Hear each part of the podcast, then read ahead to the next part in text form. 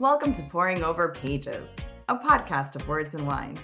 I'm Alexa. And I'm Maritza. Time to pop bottles and read novels. Yay! Yay. We, um, if you've been following us, you know that we are not in Miami right now. We are actually in the Finger Lakes. The Finger Lakes, you ask, where is that? It is in upstate New York. Um, so if you're in New York City, just pop on up and uh, you'll be in this amazing winemaking region where there is a multitude of things to do from nature hikes to waterfalls to drinking wine. Obviously, there's lakes in the name, so you know you're going to do some water sports and some boating. Um, and there's so much history here. Yeah, there's plenty to do for the nerds, which is great. which is great. you could go read under a tree, Maritza. You could read under. well, that's been that's been my move. and so we're here in the Finger Lakes, staying at Glen Hollow, the cutest little cottage ripped out of a storybook. It is full of so much history, so much beauty. Um, there's this crazy restoration that the owners did. It's just stunning, and there's so much here to see and do. You even have like a waterfall on property that you could walk to. Um, so we've just made this home for the past week while we dive into the region's beauty and history. Yeah, and you might have already heard a little bit about it since we did feature a little bit about our trip to Seneca Falls while we've been here. So during the Good and Mad episode, we do talk a little bit about where we're staying, but we wanted to really focus on that today and talk to Chris and Lisa, who have done such an amazing job of renovating this beautiful property and maintaining it for guests who come and and spend either a few days or a whole week like like we've had a chance to do and really just focus on all of the things that are possible when you stay here, right? So you already mentioned a few, but I think it's really great that the two of you are here today and you can kind of talk to us about the possibilities for other guests. And of course, we want to talk about what we've had a chance Yeah. to do. So thanks again for for joining us. So if you just want to introduce yourselves really quick to our listeners and that way they can get to know you a little bit. Yeah, hi, I'm Lisa. I am one of the co-owners of Glen Hollow and also a freelance editor, a sort of consigliere of publishing to help people write their books.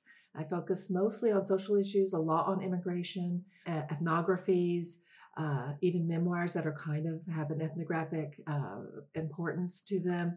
And this is where I do my work. Yeah. Not not too shabby. What a place Yeah. to do it.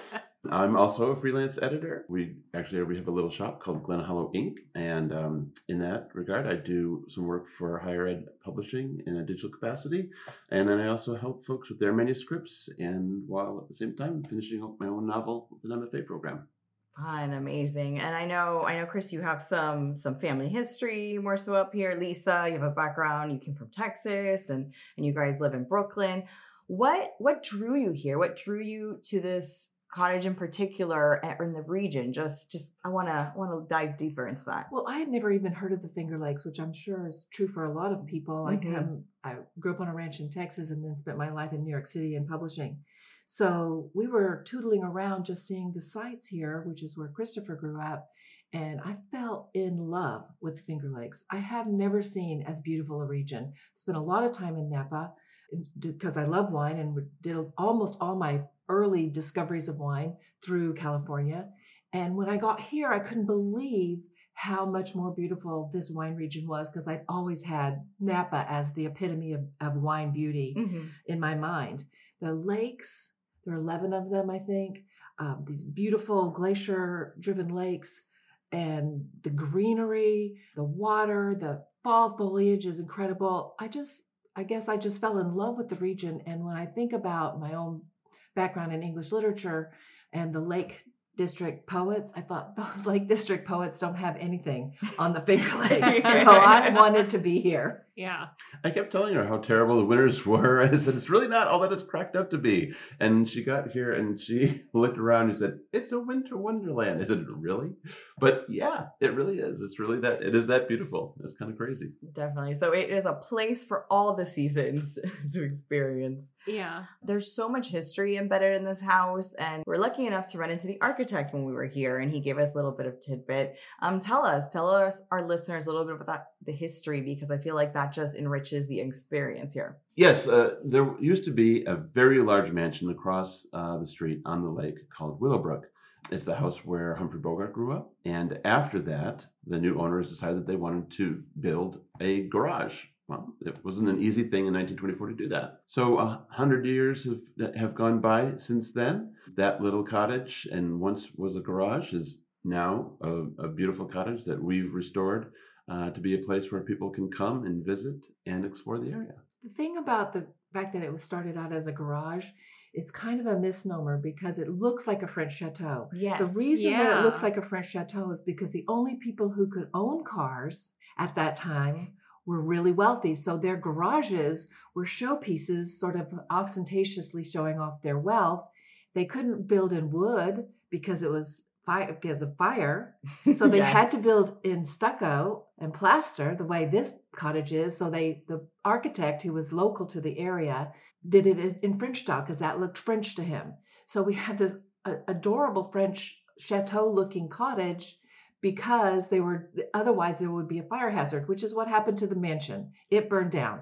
So the garage stays, which is not looks like a garage at all. At all. but the mansions, almost all of them were either burned down or destroyed by floods Yeah. because they're next to the lake. yeah, and they're built in right. wood. And I'm glad you mentioned that because I think that that's something important to know. Because when I first saw the property, and Chris, you mentioned that this was a garage, I was like, mm, "What do you mean?" Right? It's just it's it looks so obviously like a home, Mhm. and it's such an interesting part of the history too, right? To think about how this was a generation of people that this was how they showed their wealth to the rest of their community, Right. and so it stands as like a, a little kind of what's the word? the time capsule. yeah, a little time of- capsule of what this of what this place has been. So And- for me, I was also uh, as a as a student of art and as a student of literature and as a graduate uh, in my you know college days, the fact that it looks like a European cottage that you might have read about.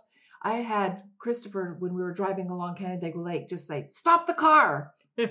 And at that point, I put a little note in the screen door saying, "If you ever sell this place, please call me." oh, And they did. Wow. Look at that. Oh my gosh, I didn't know that story. Yeah, Such luck. I love it. Yeah. That Yeah. means it was meant for you. destiny. It was. Yeah. Destiny.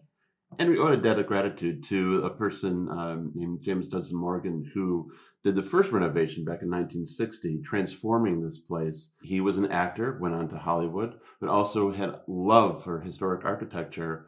And so when a little one room schoolhouse was being torn down nearby, he incorporated all the brick, this big, glorious fireplace you see behind us, all these historic beams, all came from that little one room schoolhouse that dated back to 1850. So a lot of those historic details are on the interior and the exterior were all incorporated by that gentleman. And it's one of the reasons why we're now uh, listed on the National His- Register of Historic Places. No, it's amazing. Yeah. I love all the details you put into it. We see a ton of the brick. And then, you know, obviously they had a car because they were super fucking rich, but they also had horses still because the driver had to, he couldn't just drive his boss's car. He had to giddy up on a horse and go down. so, so you have all this like stable barnwood almost that you guys reused across the guest house in, in different ways, whether it be on the ceiling, on the walls, in the trim and it's just those little details that that bring the story to life and and make you feel like you're living in history Yeah, and what insp- what inspired you to want to share this home with others in the way that you're doing now? Because I'm I'm an extremely selfish person. I would just I would lock these doors and it would be my little paradise. But it's amazing that you're sharing it with so many people. What how, how did that come about? I have to say, I think that when we moved here, it was such a red district. We felt like we might be the only blue people here. So we started putting out signs for presidential candidates and what have you, and realized that we beca- people would stop and talk to us about how they felt the same way. Turns out it's not really all red. We have a lot of Democrats here, and that made me think we need to be an epicenter mm-hmm. for the kind of people like-minded people who need a place to gather and to promote their views our views of our values and that really drew us to a community of uh, like-minded people in politics but also like-minded people in the arts. So we have just become this kind of epicenter it's a kind of community center for the people who who we want to spend time with anyway but who because of the beauty of the place stop to talk to us and it just grew out of that. Yeah. And not for nothing, it, it really was an, in some ways not only um, come out came out of what we our beliefs, but a certain time as well. I mean, we were escaping corporate life out of New York. We still have attachments to publishing for sure, but we had left the the kind the mainstream publishing grind, if you will, the corporate grind, and this was a wonderful place to do that in. But it also happened at the, the rise of a certain someone of orange pallor that we won't really refer to. He who shall that. not be named, He who like shall not be- Voldemort. Exact- Yes. Exactly. And we found that in this community, there were plenty of folks who didn't necessarily reveal themselves as registered Democrats, but were also were registered Republicans or independents who were completely thrown off by this person and were ready for a change and were ready to think differently about community, whether that's community writ large, our nation, or community writ small, our, our little town here. Lots and lots of women with their hair on fire. I will guarantee you. Yes. Yeah, which is one of the reasons why we chose Good and Mad because she Yeah. emphasizes that so much in the book that it was really Voldemort's rise that made you know it just it made so many women so angry and we all asked ourselves well what can we do to help how can we get involved how can we make sure that we don't move in that direction so it's just really interesting that all of those things are are so connected here in the house in this community with you and obviously with your publishing background and it's just it was it was really the perfect conversation to have No, most definitely. And we we spoke a little bit about politics and I know that's hard a lot of times to put put yourself out there as a brand and put yourself out there as a business and, and be true to yourself and your values and your your ideals. So tell me a little bit more about why it's so important to to support Glen Hollow in this empowerment brand kind of way that you 'cause guys are not, taking. You're not just an Airbnb, right? You're Yeah. you're a place that that you open it up to like-minded people, to people in the arts. It's a creative hub. Yes, exactly. And that's not the norm when, when you're when you're scrolling through Airbnbs and you're Right. like Exactly. Well, in addition to being on the National Registry for Historic Places, because we love history, we discovered, or Christopher introduced me to the whole social history of the region. Huge social history and women's rights. Right on in the neighboring town of Canandaigua was where Susan B. Anthony was tried for voting. Yeah. So Yeah. that just thrilled me, of course, as it does so many people. And then I and then we have uh, the Hall of Fame of all of the early suffragettes right down the road in uh, Seneca Falls. So I think that a lot of just discovering of myself, of the region, my own values just tied together. We had a lot of people who came to us because they wanted to do wellness things along our. We have um, a stream uh, gully right next to our house, which leads up to the waterfall that you mentioned. They'd been doing walks for that that stream's on our property, so they have to have an easement. So we were happy to continue the easements, allow public people to come and see this beautiful part of the world, and they are all interested in wellness because of the beauty, the natural beauty of the region. We're very close with Shimmering Light Farm, who does Shinrin-yoku tours of the of the Glen. Forest immersion. and all of these healing like we're healing from corporate america. People are trying to heal from the vicissitudes of our political situation right now. I believe writing is a form of healing. So all of these things kind of kind of just tied together for us And this all preceded COVID, and COVID, I think, Mm. just amplified that and the need for it e- even further. So, yeah, absolutely. Wonderful. And I love how some of the activities down here are so also tied to to your beliefs. We we stopped by a ton of wineries.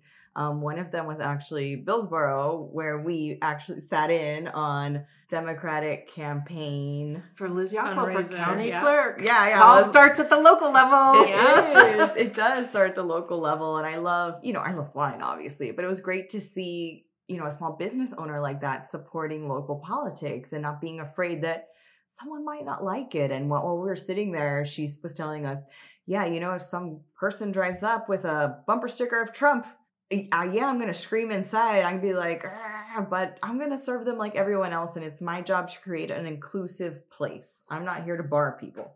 I thought that was a, a point that she made that I thought was so we- so well made uh, by Kim, and and we feel the same way. We are we open our doors to anyone who wants to stay here and share in this beautiful place. But at the same time, we also recognize that the kind of place that this is, the beauty, the history, focus on wellness, there are, are folks that will be really attracted to what we think about community and what we think positive energy means when we try to apply that to community.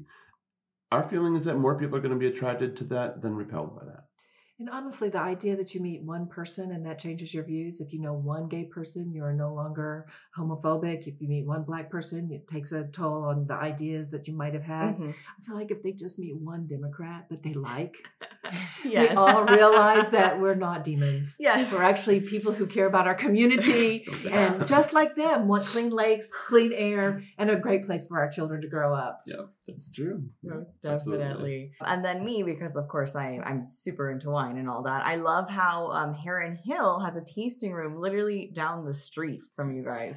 Proximity to good wine was important for us. Yeah. I will just say that. There's no doubt about it. There's a lot of great growers and people doing wonderful things here. Uh, the Ingle Vineyards, as you mentioned, um, there at Heron Hill are some of the oldest vines in the region. Um, uh, John Ingle was one of the, the very early founders of modern winemaker m- making here in the region, and just celebrated their 50th anniversary. And we're we're delighted uh, to share them, folks that stay here, but also inspire more and, and other places too. We're on the Canandaigua Wine Trail, actually. That is part of the, the road that's in front Mhm. of us is called the Canandaigua Wine Trail. And one of the reasons that he's laughing about this is whenever we would visit Napa in our corporate days, when we had an office over in uh, San Francisco, we'd always shoot up there. He always said, I want to live in wine country. And then we got here and we're like, oh, we live in wine country. so amazing. and right here, and it's affordable, which is so Yes. problematic for the rest of the world often around these fancy wineries. Mhm. But here it's affordable. So we discovered a whole different kind of wine. I mean, Napa's famous for its buttery Chardonnays and its its its Cabernets, which of course I love. This region is famous for its Rieslings and a lot of Germanic wines um, that you might find in the Alsace. And I didn't know anything about those wines. In fact, I had to kind of look down my nose at those wines because I'd grown up learning about these other things. Then I discover, oh my gosh, the wide array of different kinds of Rieslings. They're not all sweet. Mhm. They're they're sweet, of course, because people like that for dessert. They're semi-sweet because some people like that. And then there's a huge number of bone dry Rieslings, as we found from from Living Roots, which is right down the road from us as well. So I got a re-education, which is so fun. Um, as a, Maritza and I have spoken, you never stop learning when you're doing something with wine. It's like reading books; you never Yeah. stop learning, and that's one of the joys I think of living in a wine region. Yeah, I, I was I was drawn to the fact that I think the aha moment for me was when we brought up two of our very close friends from New York City, who actually spend most of their wine life uh, drinking European wines and spend most of their leisure time in Europe. And so they and, and look down their nose as American wine because what they see as American wine is really based out of California.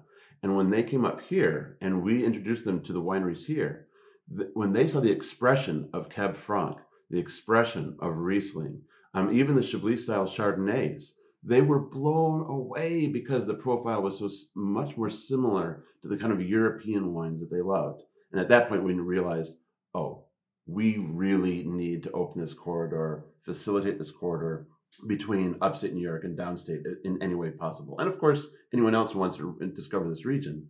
Uh, but that became certainly a thing for us.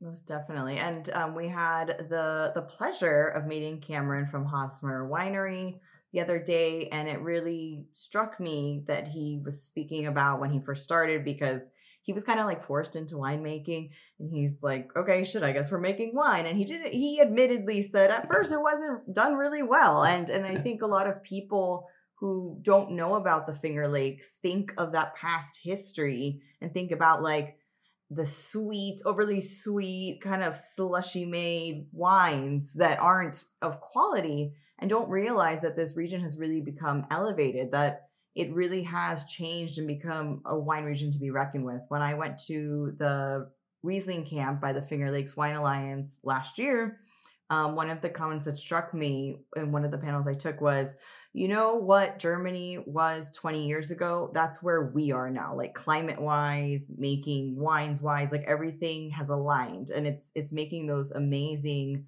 kind of European inspired wines that are in your backyard. And you don't really and they're affordable. They're in your backyard, they're affordable, they're tasty, and they also have fun here. They they experiment with different varieties and you know mix it up like saperavi. Yeah. when have you tried saperavi? No, come to the Finger Lakes and have some. Absolutely. I mean, the, the range of wines that are being made here is is broad, as as Lisa said. And you know, for those uh, for some folks who are new to wine and want to discover it, I think it's also very approachable. Mhm. One of the things that people say is, "This is wow." I remember back in the day, we could go to Sonoma and actually talk to the winemaker or talk to the people that are a lot closer. Well, you can do that here. I mean, this is a place where you can come. Uh, you go into the tasting room. Uh, if you're at Keuka Lake Vineyard and, and Mel, who's the the owner and winemaker, could be right there. And that's true for a, lot of folks. I mean, uh, Weis, one of our favorites, and Domaine Lesueur over on Keuka, uh, Sebastian Lesueur or Peter Weis could be pouring wine any day that you go in there. And even if they're not there, the people that they do have there are, are super knowledgeable uh, and ready to walk you through their portfolios of wine. Yeah, I love how a lot of these are family operations. Like a lot of these are several generations deep of, of family members. You know, someone's in the tasting room, someone's making the wine, someone's Yeah. running the operation. So it does, you do feel that love and connection within these wines too. There's like more more heart to them. Yeah. Yes. And I think and I and just to kind of piggyback off of your point about them being approachable, I agree with that. And I and I want to emphasize the point that people who come to this region, even if you don't know that much about wine, it's a good place to start hmm because it's not it's not necessarily all you're going to do if you don't want to, right? Like Yeah. there's nature, there's Seneca Falls, there's there's so much history, there's so much for you to do that you can pepper it in and get a little taste of it, no pun intended but really kind of learn in your own way and, and really slow down. I mean, I was really impressed by by just the fact that everyone that spoke to us at each winery was so like the opposite of snobby, right? Like Yeah. everyone was just so keen to share what they produce because they love it. And there's just this really positive kind of vibe that goes with it. So everyone, I mean, I just felt so welcome everywhere that I went. It feels like a community that is just proud of what they're doing and I, I don't think that you can mimic that that's a very natural thing you either have it or you don't and this area definitely does and that was probably one of my favorite things to to experience and to really feel while i was here Um, we spoke about some of the delicious wine, which we part we partook in so much, so much wine. Yeah. um, but we also, as you guys know, we love history and we love you know current events. So we did visit other sites um, in the Finger Lakes. yeah and for me i mean i keep i keep bringing this up but like going to seneca falls was just so so moving it was so important i think for us to um, to see it to experience it to have a moment there and that it's so close right? It's just like it's a stone's throw away which really makes you feel confident in that if you stay here everything is kind of within arm's reach.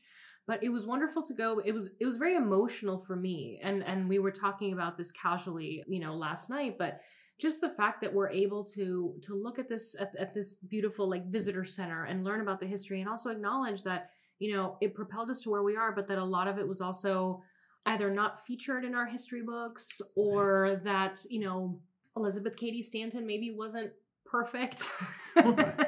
You know like you're looking at history through through the lens of where these things actually happened and it was just really really moving and and i highly recommend that anyone come to that comes to this area that they take advantage and that they go because it's it informs everything that we experience today. It's still very much a part of our lives today So this region was called the burned over region when it became very progressive. Burned over meant by burned over by the Holy Spirit. Oh. And the progressive movement were people in the progressive movement were all over this region. They were what made it the burned over region. So you had abolitionists. The NAACP was founded upstate, a little bit far from here. The NAACP was founded in this area.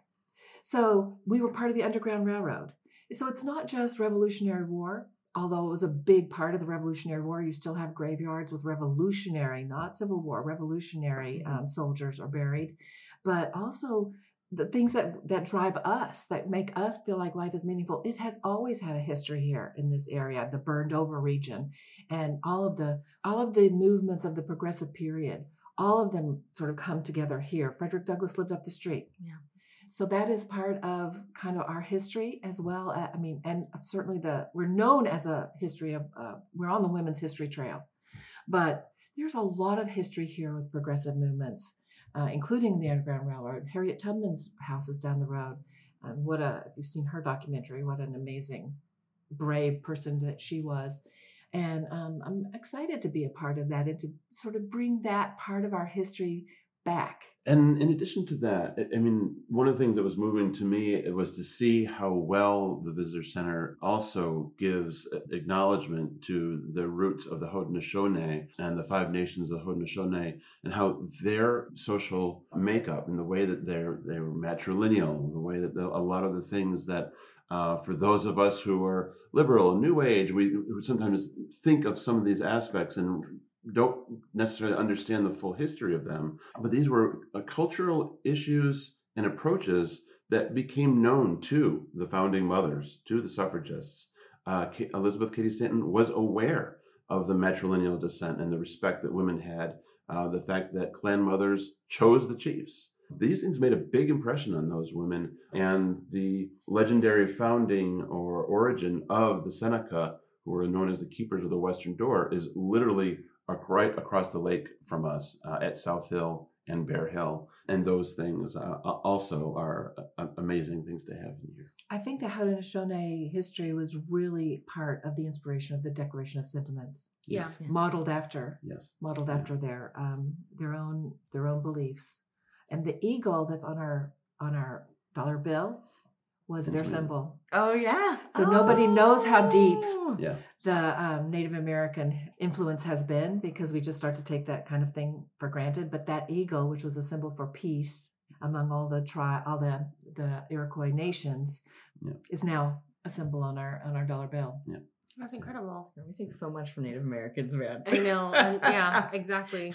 I mean, this is really yeah. This is. I'm glad that you mentioned that because this is a great place to to learn about that, and that the fact that they were so inspirational to the women's movement is really mm-hmm. really fascinating, and a connection that not a lot of people would make, and a connection I certainly didn't have no, in my history book when I was That's in right. school. at No, all. that's right. Yeah. all. Sometimes I remember to mention Red Jacket as a, a powerful orator who influenced the early founding fathers, but you know, only sometimes. And he also, his home was nearby uh, down on the Keuka Lake Wine Trail. Right, we drove by it the other day. Amazing. It's amazing. So we have this amazing spot, so much history, so much To do. to do, a wealth of information. Um, so I just kind of want to touch upon the the work you guys do with these writing retreats, with that literary background of yours, how you put that to use over here, and kind of like what what is the future of Glen Hollows? I know that's a lot of questions in one, but just let's unpack. I mean, in terms of the future, I think a lot of it is guided by the past. And one of the things that we have talked a little bit about is uh, our emphasis on discovery and advocacy. But one of the other things that we really lean into here is creativity and the importance of creating. We, of course, love to support creators like yourself uh, and creatives who come here. We have been visited and people have stayed here who are uh, Oscar winning filmmakers as well as award winning poets. Uh, we do have a partnership with the Academy of American Poets. The winners of the Lenore Marshall Prize uh, can stay here, and we're, we're thrilled that several have. So that's definitely something in our future. We have, as you mentioned, we have been the home for writers' retreats in the past, and we hope to do that to continue that in the future. So appropriately, because of the storybook setting, the writers' retreats that we have annually is a fantasy retreat. Ah. So, Naturally, you come here and you feel like you're in Rivendell. So uh, that has been a mainstay of our. We always have an annual fantasy retreat, but then with people who are our clients, they come here and stay with us, and we can workshop their Nice. works one on one, as well as these annual fantasy retreats that we love and have now become really close friends with a lot of the people who come here year after year. That's true. Through Glen Hollow Inc., we do have some private clients, and those folks have come to stay here, and we worked on uh, and workshop their books. Part of that. And you guys showed us a book that you worked on kind of about the region. Tell us a little bit about that. that is a great combination of art and and and folklore history art and history there's a, um, an amazing artist anna obermeyer who did these fantastic fantasy driven paintings of different areas. So one of bear hill which is the birthplace of the seneca bear being naked not bear being bears because it has no vegetation on it. Um, there's a whole myth around that about how it became bare. Uh, she did beautiful. She did a beautiful painting of our house because it's on the National Historic Registry. But it's the Bristol Hills Historical Society that sponsored that book in collaboration with this artist. And each of us who have a historic place in that book wrote a 300 word explanation for the history that was really outshone by how beautiful the art was. But it's trying to keep history alive because as people are dying off, mm-hmm. we're losing our history. Yeah. So this was a very important project for the Bristol Hills Historical Society to keep people know, keep the folklore that has been handed down orally from being lost. Mm-hmm. And that was one of Christopher's projects as editor this past year. Yeah, and interesting oral tales, um, some old, some preserved, and some new, actually. So there was some that uh, it is history and mystery, and, and there is we had some fun with it too. So we definitely honored the history here, but also had some some interesting new flair for some tales in there as well. So the mystery part, if I may speak over you, the mystery part is we are on a haunted trail. We're the only state in country that actually has a haunted trail. Our home has been cleansed of ghosts. We're told I haven't felt them. Others felt them. I felt can, there was a need can, to cleanse. We can attest to that. we did not experience anything like that, and I'm so sensitive to those things. Yeah. So like, if I tell you that it's cleansed, it's cleansed. So we're cleansed, but the paranormal is a big part of our history. Yeah. And our historical society building, they have brought in people. It may be a scam, who knows? But they brought in people who think they can identify with some kind of fancy um, equipment. equipment. I don't know what it's called, and they have taken pictures. Yeah, yeah. Of of something, sites, something, something, something, something there, something there yeah, that yeah. they think is a portal to another world. This is really deep seated in our in our local history. Is how many ghosts yeah. are here up the hill. They think that there was a songstress who comes back to sing, who was put out by her people, and because of some love issue and comes back and sings plaintively to, to and has, for her lover, yeah, her lost lover. She's been seen at the top of the glens, uh, the glens right. that kind of come down, the, the brooks that cut these glens through in, into the lake, and she's been seen at the top of the, the bluffs there. And supposedly, you hear organs it was called um, a little church. There were so many churches here as part of the burned over region. She would, was supposedly you can still hear the organs playing in the hills at night. So, There's a yes, lot yes. of haunted history here yep. that if you like that kind of thing, and most of us now love it. Yeah, yeah, yeah. um, you kind of embrace it as part of our history. Yeah, How fun! How's Halloween here? Oh mm. well, we are we are planning to have the the, the second Glen Halloween oh. here, so we are definitely oh. looking forward to having some fun with that, and that definitely is a tradition that that we're looking to forward to repeating. There are a lot of Halloween parties here. Yeah. I can tell you that. Imagine, I love it. It's my favorite holiday, so I'm like, it must be bananas that over. here. I love it. Anything else? Any last fun facts fun that you would want our or... listeners to know about? Um, I would certainly encourage folks to, to follow our Instagram uh, channel, uh, Glen Hollow FLX, uh, as part of the wellness, the history, the mysteries that Lisa's talking about. I mean, not for nothing, I, I am an aspiring uh, fantasy novelist, and it's been wonderful that right across the way, the the legend of Bare Hill includes what is essentially a dragon that fell and rolled down that hill and coughed up a, bunch of skulls. And these uh, these stones, the turtle stones, are now arrayed in front of our in front of our home. We do have fantasy cosplayers who have come here, other creatives and um, Instagram influencers, not just in the the wine and food and tourist, but also cosplayers of fantasy and fantasy motifs have come here uh, because this place really lends itself to that. So there's uh, some interesting things to see on that channel. And I think the greenery is just part of it. It's a real gardening mecca there are so many garden clubs here. We have spent a lot of time trying to create a, uh, an English garden here. Yes. And in our grounds, we have different areas where the bar- barn had fallen down because it was a rural area. We used that same wood to build a shed that mimicked the structure of the of the barn. And then on the foundations of that barn, we have on the foundations of the chicken coop is now a greenhouse on the foundations of one of the um, horse barns is is now a place where we can have a fire pit and sort of fall kind of fun. Then we have a meditation garden. All of these are built on the foundations of the of the barn that was here. So it's a it's a, a wonderful kind of discovery for us just to keep our own history alive. and Yeah. A place, great place to get a massage because we have built into that also a, a sauna, a room uh, where we have a licensed massage therapist, um, Chelsea, who comes in, and then we also have a hot tub. So. Uh, in addition to all the other magic you can discover here, you can also find the, the magic of massage. Yes, you can also just relax, take some time, and Yep. And read a book. read a Read book. a book outside. Good and mad comes to mind. Good and Good and mad. mad, In yeah. the greenhouse. That was my personal Yes. favorite We needed a, location. a massage after finishing Good and Mad, so Yep. we enjoyed that definitely. Chelsea's Exactly. awesome. Well, we can't thank you both enough for sharing all of this with us, for sharing your home with us, Mhm. for really just giving us a chance to learn about a place that I mean, Alexa had been here for Riesling Camp, but I had never been here, and I it's it's way more than I imagined that it would have been. And so I can't thank you both enough for opening your home to us and for sitting down with us today. And I hope that anyone who's listening that again follow the Instagram Glen Hollow FLX and that you just check out, you know, check out the region, come stay here and you know, you'll you'll really be in for a treat. Definitely. You will you'll thank us. Thank us later. Yeah, exactly. thank us later after you've had a chance to visit and stay here. But again, thank you, Chris and Lisa. You guys are the best. Well, thank you now. Thank you. Well, thanks for coming.